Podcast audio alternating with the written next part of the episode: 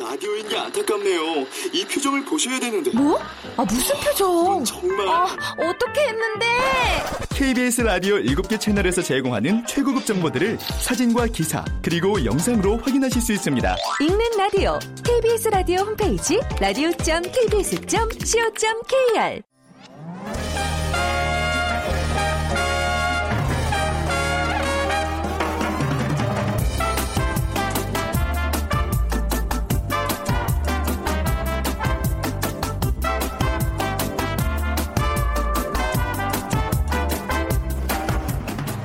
안녕하세요. 빅데이터로 보는 세상 아나운서 최현정입니다. 스마트폰 시대, 다양한 어플리케이션을 통해서 정보를 얻게 되는데요. 그중에 자주 사용하는 앱 중에 하나가 맛집 정보 앱을 빼놓을 수 없습니다. 수많은 식당과 메뉴 중에 손맛이 살아있고 분위기 좋은 맛집을 찾기 위해서 주로 이용하는데요. 이렇게 맛집 순례를 좋아하는 분들이라면 아마 미식 가이드북, 미슐린 가이드 들어보셨을 겁니다. 여전히 세계 최고의 권위를 자랑하는 맛집 평가 가이드라고 하죠.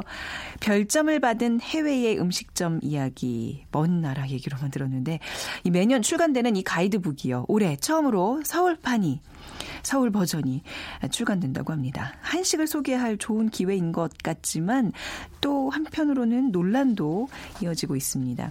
잠시 후 월드 트렌드 빅데이터로 세상을 본다 시간에 미슐린 가이드에 대한 얘기 나눠보겠습니다. 세상의 모든 빅데이터 시간에 VR 이라고 들어보셨죠? 네, 가상현실 VR방이라는 키워드로 빅데이터 분석을 해보겠습니다. 자, 먼저 빅퀴즈 문제 드리면요. 오늘은 한식에 관한 문제 드릴 텐데요. 다양한 한식이 요즘 세계인들의 입맛을 사로잡고 있습니다. 자, 그중에 하나 맞춰주시면 됩니다. 고기나 나물 따위와 여러 가지 양념을 넣어서 비벼 먹는 밥. 무엇이라고 할까요? 전주가 유명하죠? 1번 갈비탕, 2번 삼계탕, 3번 비빔밥, 4번 김치볶음밥 중에 고르셔서 정답 보내주시면요. 오늘 당첨되신 분께는 아메리카노 모바일 쿠폰 드리겠습니다. 휴대전화, 문자메시지, 지역번호 없이 샵 9730입니다. 짧은 글은 50원, 긴 글은 100원의 정보 이용료가 부과됩니다.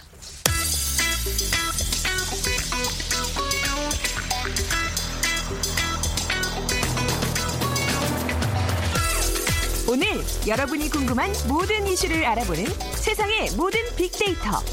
연세대 박희준 교수가 분석해드립니다. 네, 연세대학교 정보산업공학과 박희준 교수 나오셨어요. 안녕하세요. 네, 안녕하십니까. 네.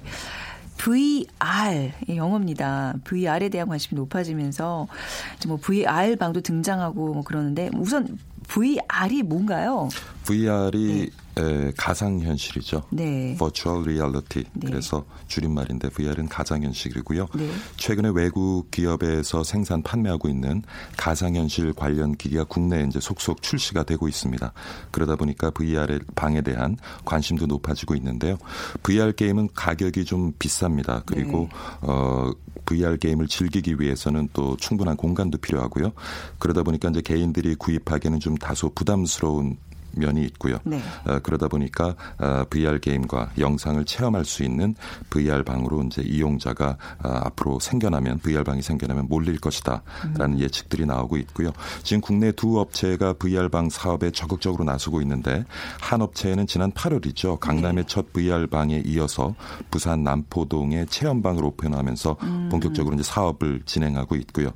앞으로 이 두 개 지점을 기반으로 해서 전국에 한 500여 개의 VR 방을 오픈하는 것을 지금 목표로 세우고 있습니다. 그리고 또 다른 한 업체도 지금 VR방 사업에 뛰어들고 있는데 네. 이 업체는 뭐 국내뿐만 아니라 중국 진출을 지금 염두에 네. 두고 중국 주요 업체와 논의를 진행하고 있는 것으로 알려지고 있습니다. 네. 그 최근에 그 조그만 그 주머니 괴물 잡으러 속초 고성들 많이 가시고 그랬는데 네. 그거는 VR이 아니라 그거는 이제 AR이죠. 네. 증강현실이라고 얘기하는 거죠. 다른 예. 또.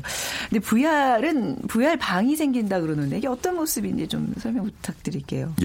예, 사실 지금 생겨난 그 두 개의 VR 방은 무료로 지금 그러니까 체험방으로 지금 운영이 되고 있고요. 무료예요. 지금 예. 이제 약간 홍보 기간인가 보죠. 맞습니다. 네. 지난 7월 서울 최대 번화가 중에 한 곳이죠. 강남역 인근에 일반인들이 VR을 마음껏 즐길 수 있는 그런 체험방이 생겨났는데요. 네. 뭐 VR 방에 가시면은 VR 관련 게임 등 각종 VR 콘텐츠를 무료로 체험할 수 있습니다. 그래서 하루 평균 뭐 한 150여 명, 많게는 200여 명이 이곳을 찾는다고 하는데 방문객의 연령층 굉장히 다양한 것 같아요. 10대에서 20대까지 다양하게 분포되어 있는 것 같고요. 그리고 여성 방문객들의 발길도 끊이지 않고 있다고 합니다. 방문일에도 수많은 남녀가 이곳을 찾아가서 가상현실을 체험하고 데이트를 즐기는 것을 이제 볼 수 있다고 하고요. 네. 매장에 가시면은 일단 그 오큘러스 리프트라고 하죠. 그 헤드셋, 네. 가상현실을 체험할 수 있는 헤드셋. 그 외에도 각종 그 체험형 기기가 구비되어져 있고요. 그래서 여기 방문을 하시면은 VR 게임을 이제 즐길 수가 있는데 가장 인기가 있는 것은 매장 한 켠에 자리 잡고 있는 어트랙션 기기라고 합니다. 이게 뭐냐면은 네. 롤러코스터 기반 어트랙션 기기인데요. 그러니까 거기에 앉아 있으면은 실제로 롤러코스터를 탑승한 그런 이제 느낌을 주는 네. 그런 기기인데 이게 이제 6가지의 그런 어떤 프로그램을 통해서 6가지의 그런 체험, 롤러코스터 체험이 이제 가능하다고 하고요.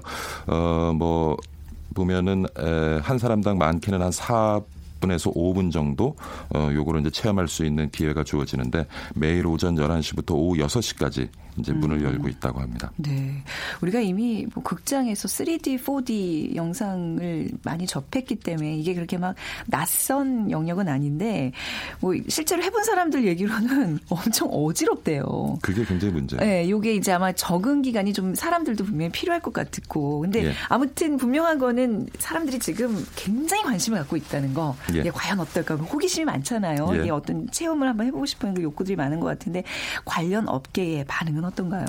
뭐 사실 가상현실 네. 얘기는 많이 합니다만은 실제로 체험을 해보신 분들은 많지 않을 것 같고요. 네. 그러분의 관련 업계에서는 이러한 공간들이 이제 국내에 생겨나게 되면 가상현실에 대한 관심도 높아지고 그리고 가상현실을 한번 체험해보면 네. 또 관련 기기가 판매될 기회도 얻을 수 있고 그래서 시장을 확산할 수 있는 좋은 기회가 될 수 있을 것이다라고 지금 얘기를 하고 있습니다. 그리고 뭐 조금 전에 말씀하신 것처럼 3D 영화나 4D 영화를 우리가 이제 체험을 해봤죠. 체험을 네. 해봤지만은 가상현실을 통해서 또 체험을 해보면은 그것과 또 다른 차원의 어떤 체험이 가능하거든요. 네. 그래서 아마 이 지금 뭐 국내 속속 이제 VR방이 지역별로 생겨나게 될 텐데 요거 생겨나면 관련 분야에 이제 기업들의 투자도 그렇죠. 좀 예, 만들어지고 하다 보면 이 분야에 좀 더 발전이 가속화되지 않을까 하는 생각을 해봅니다. 그러니까 정부에서도 VR 관련 산업 규제 완화를 적극적으로 막 지금 하고 있고 뭐 그야말로 적극적으로 밀어주는 분위기인데 말이죠. 그렇죠. 네. 앞으로도 또 우리의 먹거리 중에 하나로 이제 정부에서도 인식을 네. 하고 있는 것 같고요. 관련된 투자 많은 계획을 세우고 있는 것 같은데 SNS에서 반응을 살펴보면 아직까지는 그렇게 언급 횟수가 많지는 않은 것 같아요. 예. 아직까지도 가상현실이 우리 삶 속에 완전히 자리 잡고 있지는 못하는 것 같은데 예, 가상현실에 대해서 대체적으로 40대 한 10위 정도 네. 그렇게 이제 긍정적인 견해를 많이 가지고 있고 관련 단어를 좀 접해보면은 가상현실에 대해서 많은 분들이 좀 기대를 가지고 있다라는 네. 생각을 해볼 수 있을 것 같습니다. 네, VR방이 이제 앞으로 새로운 놀이문화로 자리를 잡겠죠. 지금은 굉장히 생소하지만 우리 예전에 처음에 접했던 무슨 뭐 노래방처럼 예. 이제는 뭐 아주 보편적인 그런 형태의 놀이문화가 될지도 모를 텐데 또 여러 가지 문제점들도 분명히 나올 거예요. 일단 이것이 좀 더 우리 삶 속에 자리 잡기 위해서는 그 진행자께서 좀 전에 언급을 하셨지만 아직까지도 장시간 사용할 경우는 눈의 피로도가 굉장히 높습니다. 그리고 어지럼증이 있고요. 저희 프로그램의 최재원 이사가 예전에 예. 어디 뭐 출장 가서 미국에서 이걸 한번 경험했다 그러는데 굉장히 어지럽다고. 그 최재원 이사의 증언이에요. 그러니까 예, 예. 나이 많으신 분일수록 어지러워요. 이게 분명한 거는 그렇죠? 예. 네. 실제 그런 시야와 또 가상현실 속의 시점이 조금 어긋나면서 잔상이 생기거든요. 그렇죠, 네. 그 잔상이 발생을 하면서 이제 멀미가 또 생기기도 하고 장시간 헤드셋을 사용했을 때는 눈에 피로감이 또 오기도 하고요. 네. 지금 대부분의 이제 가상현실 기기들은 이게 머리에 쓰고 하는 헤드셋 네. 형태인데 뭐 많이 경량화가 됐습니다만 아직까지도 좀 무게가 있어서 장시간 사용할 경우에 또 목에 또 피로도를 줄 수가 있고요. 그런데 네. VR 산업이 앞으로 좀 더 성장해 나가면서 가장 문제로 지적되는 것은 역시 콘텐츠입니다. 네. 뭐 이제 기기의 어떤 기술적인 수정 보완이 되면서 앞서 말씀드렸던 그런 어떤 가상현실 기기를 사용했을 때 여러 가지 피로감도 줄여줘야 되겠지만 아직까지도 가상현실 기기를 통해서 사용할 수 있는 충분한 컨텐츠가 없다는 거예요. 네네. 그리고 지금은 일단은 그 게임 중심으로 지금 발전을 해나가고 있는데요. 사실 가상현실의 활용 영역은 무궁무진하거든요. 네. 특히 이제 우리가 많이 얘기하는 것이 교육 훈련 분야에도 적극 활용이 될 수 있을 것이고, 그다음에 또 이제 가상 체험을 통해서 시간과 비용을 줄이면서 이제 여행을 하는 그런 또 체험도 굉장히 많은. 그것도 괜찮겠다. 예.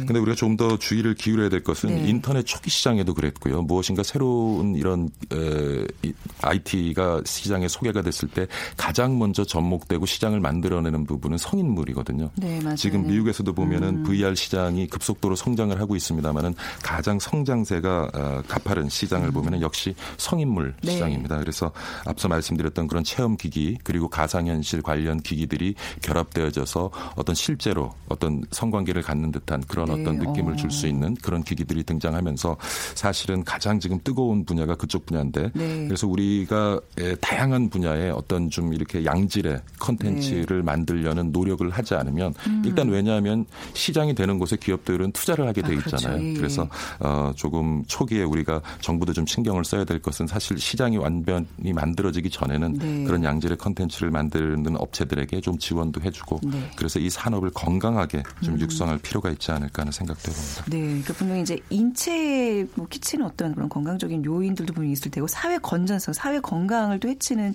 그런 어떤 컨텐츠도 분명히 등장을 할 텐데 지금 뭐 이런 서비스 제공에 있어서 어떤 그런 컨텐츠 문제도 있지만 법제도에 대한 얘기들도 많이 하고 있는 것 같아요. 앞으로 VR방이 생겨나면 어떤 법을 기준으로 해서 이것을 관리해 나갈 것이냐. 네. 지금은 사실 유사한 사업이죠. PC방 관련 법을 도입해서 이제 앞으로 생겨날 그런 네. 가상현실방을 관리하겠다는 얘기인데 사실 PC방하고 가상현실방은 조금 더 차이가 있거든요. 네. 그래서 뭐 이 가상현실뿐만 아니라 지금 굉장히 많은 신기술들이 시장에 소개가 되고 있는데 이러한 기술들을 우리 사회가 건강하게 수용할 수 있도록 법 제도를 좀 정비하는 작업도 게을리하지 말아야 되겠다는 생각을 해봅니다. 네, 지금 이제 뭐 게임 산업에서 가장 활발하게 활용되고 있다고 하지만 이제 이게 좀 더 이렇게 순기능적으로 활용 영역이 더 넓어져야 되겠어요. 그렇죠. 네.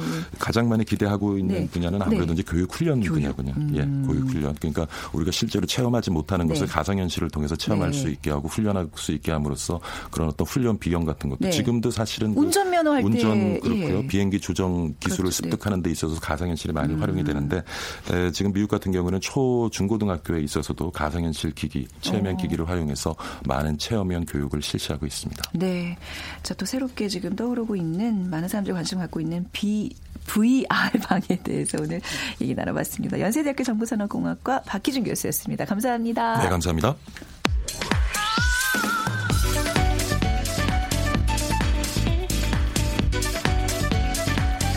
월드 트렌드. 빅데이터로 세계를 본다.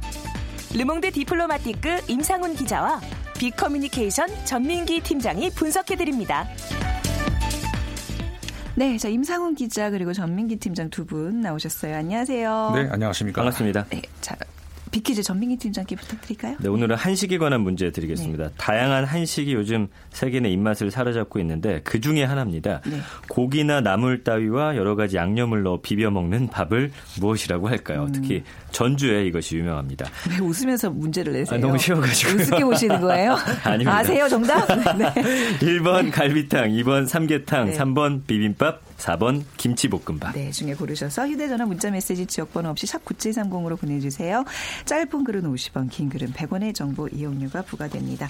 오늘 맛있는 얘기를 많이 할 것 같아요. 계속 코로소리가 계속 나고 있는데 그 대표적인 미식 가이드라고 하잖아요. 미슐랭 가이드. 서울판이 나온다고 하는데 오늘 그 얘기 좀 자세히 들어보겠습니다. 자, 먼저 임 기자님, 그 네. 미슐랭 가이드가 왜 이름은 미슐랭 가이드가 언제부터 나온 건지 좀 먼저 그 설명 좀 들어볼까요? 그러니까 미슐랭 가이드 반은 프랑스어고 반은 영어인데, 네. 그러니까 이게 이제 프랑스 회사죠. 미슐랭이라는 회사가 프랑스 회사인데 네. 타이어 만드는 회사입니다. 원래 그거랑 관련이 있는 거예요? 그 회사랑요, 미슐랭이요? 그 회사가 이제 그러니까 타이어 만드는 회사가 직접 이 출판을 하는 겁니다. 네.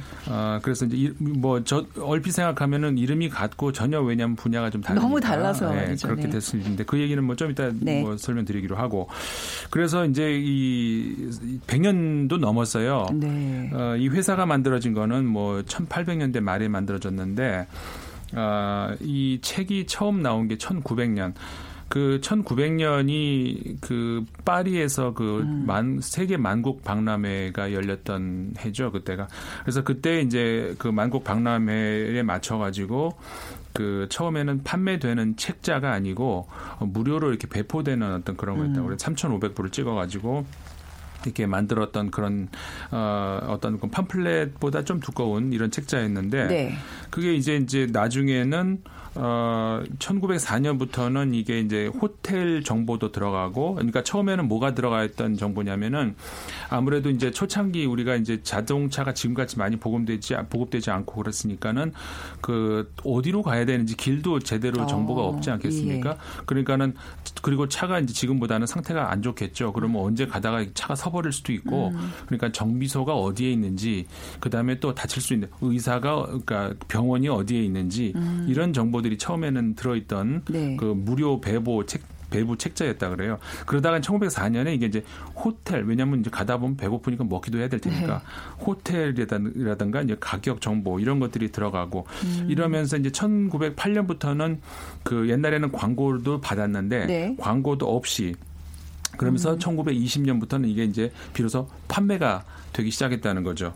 네. 그래서 이제 판매가 되기 시작했다는 것은 아무래도 그 내용에 대한 어떤 그 책임 이것도 따르지 않겠습니까? 네. 그러니까는 그때부터는 그 평가 같은 것들도 엄격해지고, 네. 그러니까 저 전문가가 몰래 들어가서 이제 내가 전문가다 공개하면 안 되니까 안 예. 몰래 이제 먹어보면서 이렇게 하는 평가 이런 게 이제 시작이 됐다 그래요. 그러면서 이게 이제 뭐 전 세계적으로 굉장한 권위를 얻다 보니까 지금까지 그러니까 1900년 처음 그 만들어진 것부터 2007년 사이까지 이제 통계가 나와 있는데 3,500만 부가 전 세계에 팔렸다 그래요.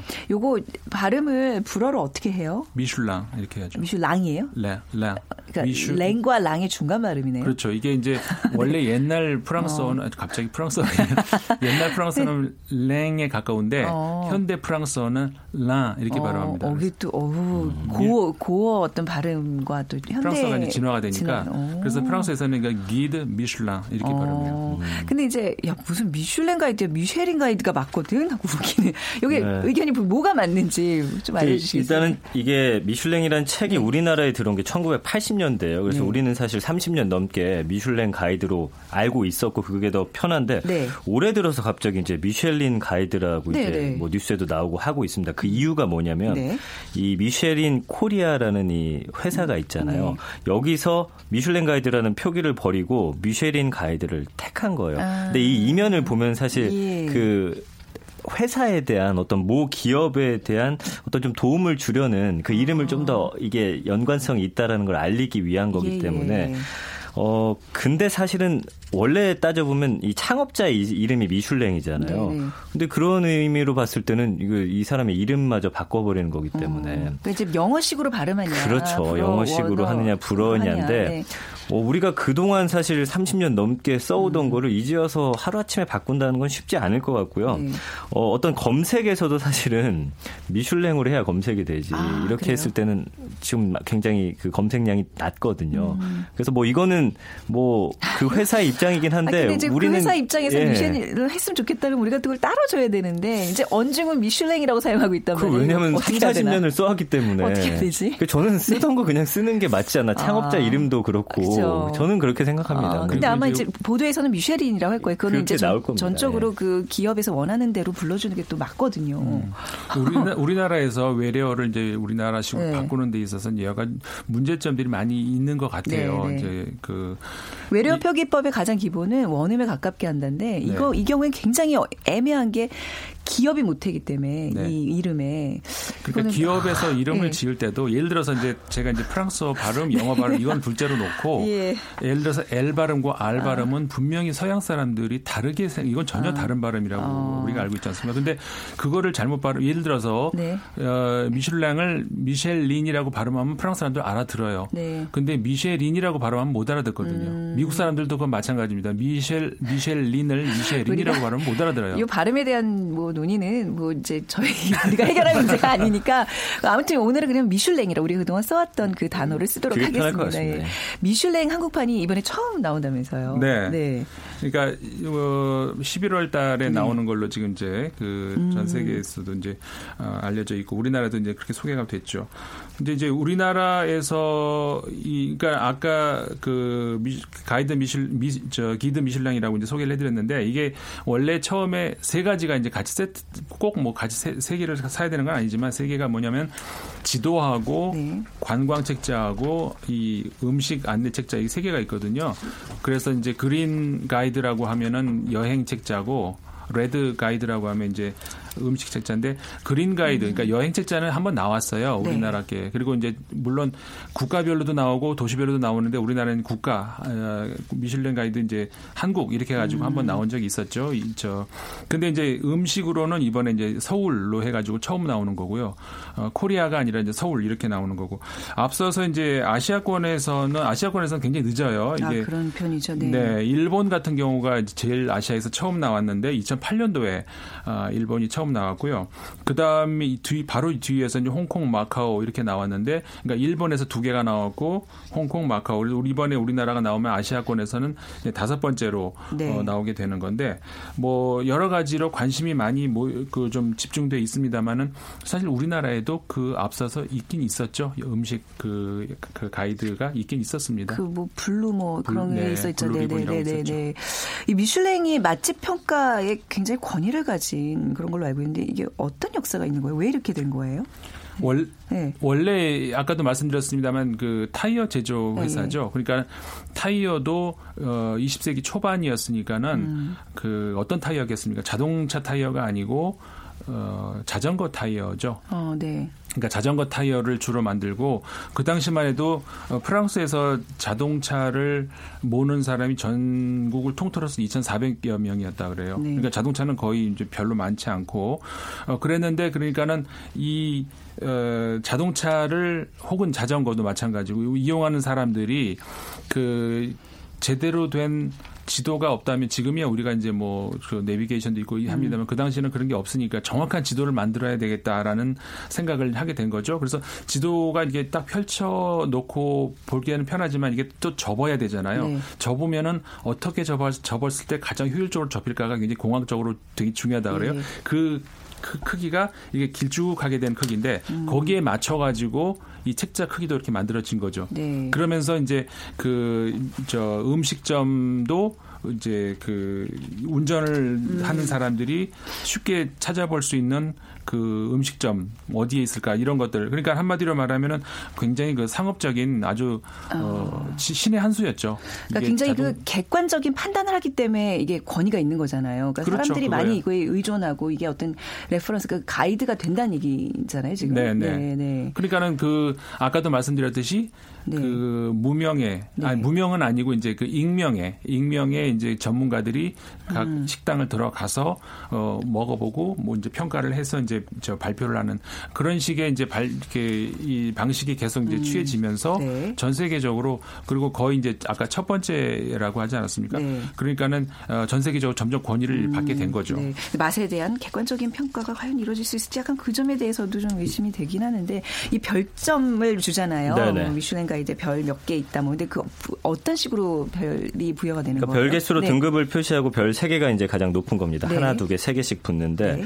별점은 음식, 서비스, 청결 상태 이런 걸 평가하는 걸로 알려졌는데 네. 상세한 기준은 비밀이에요. 이 사람들이 그래요? 기준이 비밀이에요? 예, 그래서 노벨상도 그렇고 약간 권위 있는 어떤 이런 것들은 네. 보면 비밀로 많이 붙여진데 그럼에도 불구하고 어떤 공신력을 얻는 이유는 그게 납득할 만하다는 거죠. 사람들이 네. 직접 가서 별점 3점 받은 집을 갔을 때 여긴 별점 3점 받을 만하구나. 네. 사람들이 그런 것들을 인정했기 때문에 이렇게 지켜져 온 건데 재밌는 거는 암행어사식 그런 네, 식당 네. 방문 그리고 별점 부여 알 수가 없습니다. 본인들만 알고 있는 거죠. 저는 어떤 영화에서 어떤 인도 셰프가 이제 프랑스에서 이제 이렇게 직원으로 일하다가 이 사람 때문에 미슐랭 별을 하나 받고 또 2개까지 받으면서 아주 세계적인 스타가 되는 그 과정을 그리는데 정말 엄청난 그 권위인가 봐요. 이걸 네. 받기 위해서 어마어마한 노력을 하고 이거 별 받고 나니까 정말 한 번에 스타가 되던데요. 그렇죠. 네.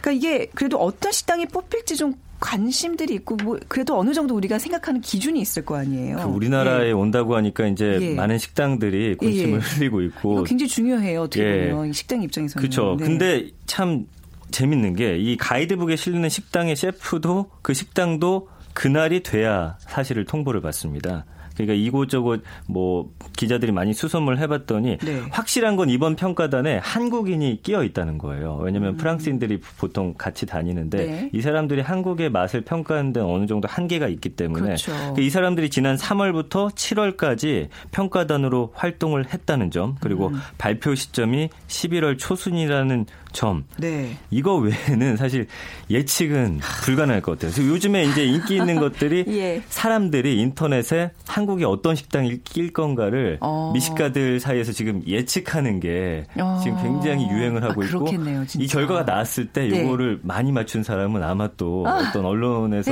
좀 관심을 갖지 않을까 그런 생각이 들어요. 요즘 정말 셰프의 전성기잖아요. 또 음식 그 맛 평론가들의 전성기고 그런 분들 중에 누군가가 좀 많이 맞추면 또 한 번에 또 스타가 될 수 있는. 그럴 수도 있어요. 평가단에 누가 어떤 분이 끼었을지 그게 굉장히 궁금하고요. 네. 예. 우리가 아는 분일까. 글쎄요. 이 미슐랭 가이드는 주로 어떤 내용이 실리나요? 막상 이 책을 봤을 때는 좀 별거 아닐지도 몰라요. 왜냐하면 굉장한 미식 리뷰가 있을 것 같지만 그렇진 않고요. 네. 그냥 책 속에는 식당 사진, 간단한 소개, 전화번호, 영업시간 이 정도만 들어가거든요. 네. 최근 식당에 대한 코멘트가 늘어나는 추세긴 한데 책 구성 자체만 보면 그냥 우리가 평소에 볼 수 있는 그런 음식 속의 책자하고는 크게 다르진 않습니다. 근데 이 가이드북에 어떤 비밀의 봉인이 풀릴 때마다 그 나라의 미식 지형이 많이 흔들렸거든요. 네. 그런 면에서는 지금 우리나라도 굉장히 주목하고 있는 편이고 네. 2007년에 아시아 최초로 도쿄편이 발간이 됐을 때 일본 전체가 들썩들썩했거든요. 네. 그래서 미슐랭 가이드가 도쿄 식당 8곳에 최고 등급인 별 3개를 줬고요. 네. 이 별 3개는 아까 말씀드린 대로 가장 높은 그런 가치를 얻기 때문에 당시 별 3개 받은 식당이 파리에 10곳, 뉴욕 3곳, 런던에 1곳인데 근데 도쿄에 8곳이 나왔다는 거. 받았어요? 그 이번에 이제 우리나라 과연 국내 별 3개짜리가 몇 개 나올 것이냐. 그러니까 안 나올 수도 있잖아요. 안 나올 수도 있죠. 그러니까 하나, 두 개에서 그칠 수도 있는 거잖아요. 그렇습니다.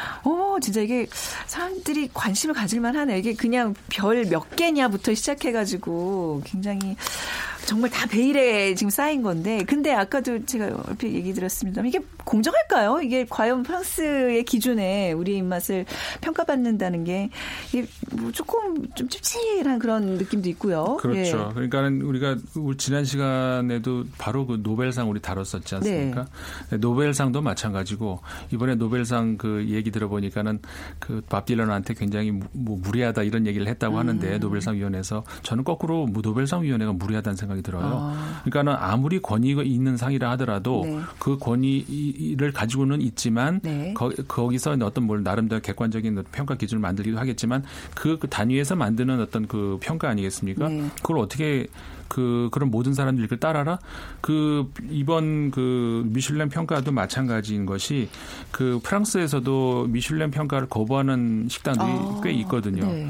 그러면은 거부하는 건 당연히 자유죠. 근데 미슐랭 자체적으로 어떤 기준은 있다 그래요. 그러니까 평가를 받기 전에 식당이 우리는 당신들 평가 안 받겠다라고는 할 수 있는데 일단 평가가 주어졌는데 그걸 나는 싫다고 거부할 수는 없다고 나름대로 주어져 있다는. 그러니까는 그런 것 자체가 이게 어떤 그 평가에 대한 어떤 권위를 주는 순간부터 그 권위가 권력화되는 순간부터 그렇죠. 이거는 우리 소비자 입장에서는 우리가 오히려 주인이 돼야 됨에도 불구하고 네네. 우리가 따라가야 되는 어떤 그런 거는 우리가 굉장히 조심해야 되지 않는가. 이거는 이미 이런 지적은 본국인 이제 프랑스에서도 계속 지적이 되고 있거든요. 그런 점은 우리가 어떻게 보면 하나의 참고 자료로 볼 수 있는 그렇죠. 정도로 하는 것이지 이거를 아직 거기서 들어가면 정말 뭐 대단한 어떤 거고 빠지면 큰일 나고 그러게요. 이런 건 좀 조심할 필요가 있지 않은가 생각이 듭니다. 그래서 이 서울편 발간을 앞두고 국내 미식계의 반응이 엇갈리고 있다면서요. 똑같습니다. 한 맛 칼럼니스트는 이제 상업회사의 평가서에 불과한 거다. 이거는 어떤 문화 사대주의 우위가 아니냐 네. 이런 이야기가 있고 또 다른 한편에서는 뭐 세계적으로 인기를 끌고 있는 한식을 네. 이 프랑스인의 미식 기준으로 평가받아보는 것도 괜찮지 않냐 또 우리 음식을 전 세계에 알리는데 이것만한 게 없다라는 지금 의견이 양분되고 있거든요. 네. 뭐 여기에 대한 뭐 평가는 뭐 각자 국민들께서도 한번 생각해 보시면 네. 어떨까 싶네요. 우리가 결과가 나오면 또 한 번 얘기 나눠보죠. 재밌을 것 네. 같아요. 네. 자, 르몽드 디플로마티크 임성훈 기자, 빅커뮤니케이션 전민기 팀장과 함께했습니다. 두 분 감사합니다. 감사합니다. 네. 자, 오늘 정답은요. 3번 비빔밥입니다. 오늘 점심 메뉴가 산채 비빔밥인데 빨리 먹고 싶습니다. 9590님께 아메리카노 모바일 쿠폰 드리고요. 그리고 7237님 날마다 도시락 사서 동료들과 함께 먹는데 먹다 보면 비빔밥이 됩니다 하셨어요. 역시 아메리카노 한 잔 드리겠습니다. 내일 오전 11시 10분에 빅데이터로 보는 세상 이어집니다. 지금까지 아나운서 최원정이었습니다. 고맙습니다.